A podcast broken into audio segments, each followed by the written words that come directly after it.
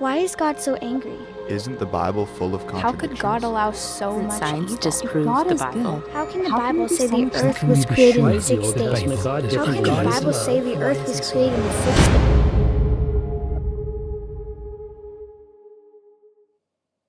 Well, kind of remiss having to talk about this first thing on a Monday morning, but I really couldn't find any better illustration uh, for today's message than Tom Brady. Uh, Tom Brady is, is a quarterback in the NFL, and in the 2000 NFL draft, when, when Brady was coming out of Michigan, um, he was kind of an unknown. Uh, people didn't think he was anything special, and it's really interesting. Actually, there's there's these famous pictures of him uh, in just these athletic shorts at the combine, getting measured and weighed, and uh, he does not look anything like a professional athlete. Uh, and, and the scouting reports on Brady are, are really interesting. They say he has a poor build, he's skinny, he lacks great physical stature and strength, he gets knocked down easily. Um, no one thought he was impressive. Uh, in fact, uh, he wasn't drafted until the sixth round, and usually guys who are drafted in the sixth round are, are lucky to even make the team. Uh, there are six quarterbacks who were drafted before Brady, uh, who went on to have really pedestrian, if not non existent, careers. Uh, a- and in that draft alone, there were seven offensive linemen. Those are the big hogs, the big guys, who actually ran faster times uh, than Brady did. Uh, so he was slow and unimpressive, but but he's gone on um, to win seven Super Bowls, which is shattering every other record. Uh, he, he's he's hands down the greatest quarterback, and it, it, it pains me to talk about him because I'm not a big fan. Uh, but he, but he's he's the greatest quarterback. But but yet it's it's this amazing contrast when you look at uh, the scouting reports on him, and that, that no one in that process was able to measure his heart, his desire to win, his dedication um, to study, and, and also the the quickness of decision making and, and and where to put the football uh, really quickly. No one was able to measure those things. Um, and you know 20 some years later and here he is still at the top of his game. He won the super bowl last year. Um, last week we were talking about king saul and, and, king saul looked the part of a king. He was head and shoulders above everyone else. He, he looked mighty. He looked strong. He looked impressive. He commanded respect. Um, but saul lacked the character that god wanted in a king his character was weak he was impulsive he was anxious he was willing to compromise uh, and, and, he became drunk with power as time went on in his reign. And so uh, God rejected Saul as king and gave him a chance. Uh, Saul kind of blew it. And so here we're going to see God wants to uh, wants to anoint a new king. So we're in the text here this morning, 1 Samuel 16, verse 1. The Lord said to Samuel, How long will you grieve over Saul, since I have rejected him from being king over Israel? Fill your horn with oil and go, and I will send you to Jesse the Bethlehemite for I provided for myself a king among his sons. So some time has passed. Saul uh, is failing as the Lord's king. He's, he's, relying on his own strength, his own impulsivity, uh, and, he's becoming more and more of a force of oppression. So Saul, uh, Samuel was mourning. And Samuel said, How can I go? If Saul hears it, he will kill me. And the Lord said, Take a heifer with you and say, I've come to sacrifice to the Lord. Uh, it's a dangerous proposition to go and anoint a king when there is currently a king. Uh, and so God says, "No, go to go to Bethlehem and offer a sacrifice." If anyone asks, that's what you're doing. And invite Jesse to the sacrifice, and I will show you what you shall do. And you shall anoint for me him whom I declare to you. Samuel did what the Lord commanded and came to Bethlehem. The elders in the city came to meet him, trembling, and said, Do you come peaceably? And he said, Peaceably I have come to sacrifice to the Lord. Consecrate yourselves and come with me to sacrifice. And he consecrated Jesse and his sons and invited them to the sacrifice. So the people are terrified. Um, so already you kind of see the oppressiveness of Saul's reign. The people are living in, in some kind of terror over the, the tyranny of Saul. When they came, he looked on Eliab and thought, Surely the Lord's anointed is before him. Eliab would have been uh, Jesse's oldest son, so David's oldest brother. And he looked the part of a king. And so Samuel naturally assumed the oldest, this must be the king. But the Lord said to Samuel, Do not look on his appearance or on the height of his stature, because I have rejected him. For the Lord sees not as man sees. Man looks on the outward appearance, but the Lord looks on the heart. Remember, Saul had the outward appearance of a king, and here God is doing something different.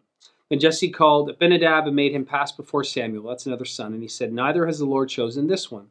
Then Jesse made a Shammah pass by, and he said, Neither has the Lord chosen this one. And Jesse made seven of his sons pass before Samuel, and Samuel said to Jesse, The Lord has not chosen these. Then Samuel said to Jesse, Are all your sons here? And he said, There remains the youngest, but behold, he's keeping the sheep.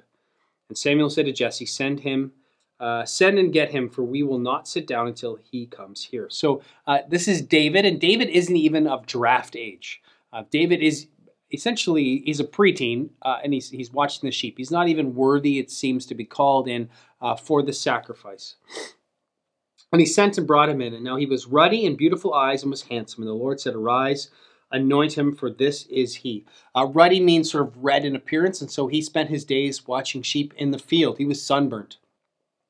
Uh, and, and commentators are, are, are sort of uh, a little bit divided as to what's going on and why he's described this way, but I think probably what's happening is he, he's not this sort of rugged, manly picture of strength. He's, he's, uh, he, he's sort of a, a handsome little boy. Uh, is basically the way that the text paints him. He's not he's not kingly. He's he's more of a poet than a warrior.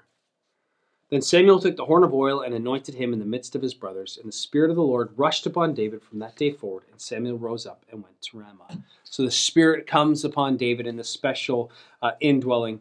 Uh, it's also important as we see through the Old Testament as we're going through that David is also um, a, a, grandson, or sort of a, a descendant of Ruth and Boaz. So we see this story in, in the history of Israel.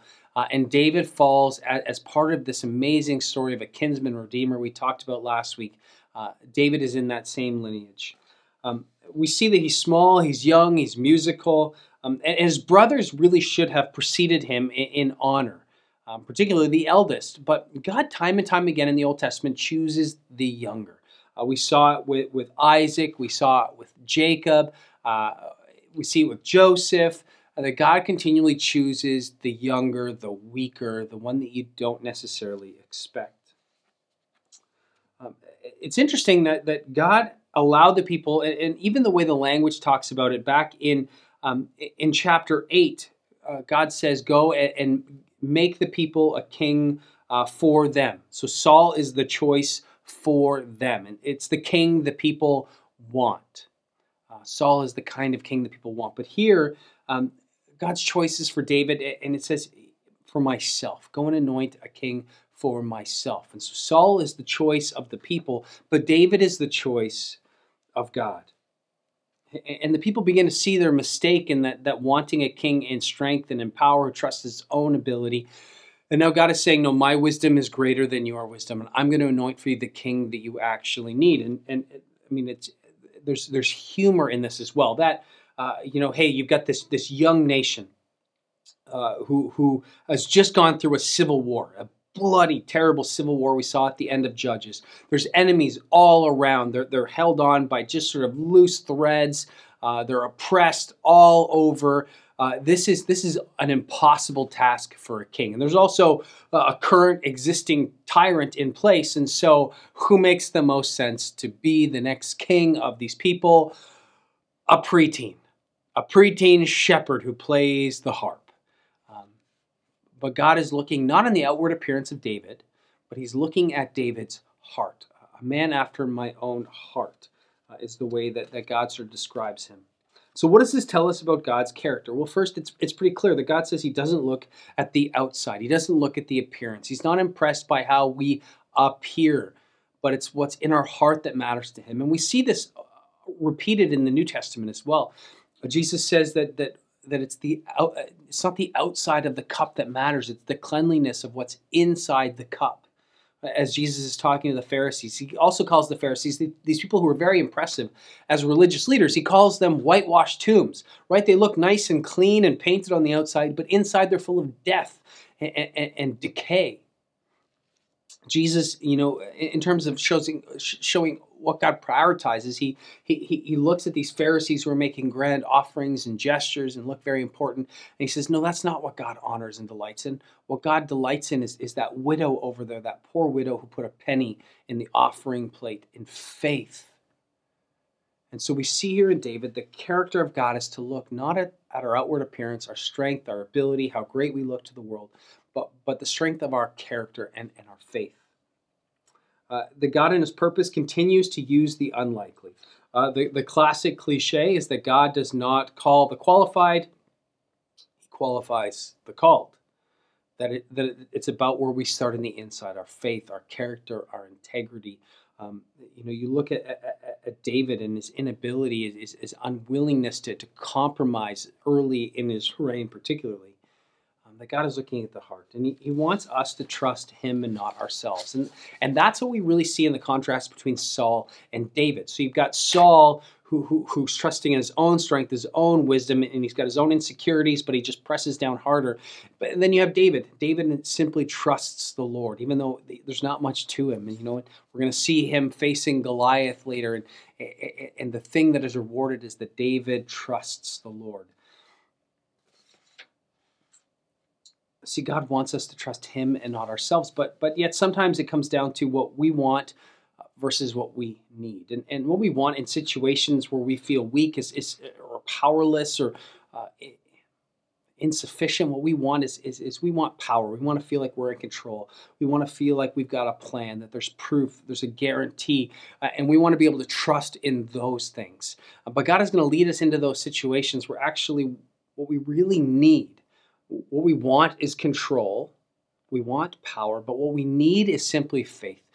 The faith that trusts in God's strength. And, and, and, it's sort of, in some ways, the secret of what we see all through the Bible is that people who are successful in the kingdom are not people who are the most intelligent, people who are, are, are the savviest, people who are the best leaders, but it's the people who, who feel God's calling on their lives and they're willing to, to lean on His strength and, and trust in, in the Spirit to move and the Spirit to do what only it can do. We spend too much time, I think, waiting to feel like we have the strength and the ability.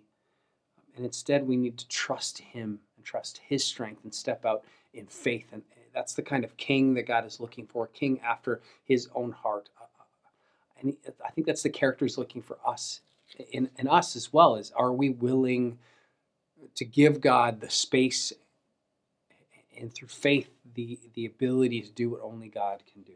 And so, as you look at those areas in your life, those areas maybe where you feel like God is calling you into, uh, pushing you towards, perhaps it's it's coworkers or family, people that He wants you to reach out to, to love, to care for, to perhaps to witness to. Um, what do we do in those moments where we don't feel like we have what it takes? Do we simply wait and try and, and, gather more knowledge more confidence and wait until we have all the answers and we've got a blueprint on how exactly this can work until we're guaranteed or do we step into those situations trusting instead that, hey, it's not my strength and my intelligence, but rather I'm going to trust in God? And I, I know in my life, there's been conversations I've had that I've simply walked into in faith, and, and you start talking, and it, it's almost like you step outside of yourself and you go, like, whoa, that was brilliant. Where did I come up with that? Um, and it's in those those times when we actually surrender, when we, we give God the space to use His strength as we step out in faith, that God actually can do pretty amazing things. And so, are you willing?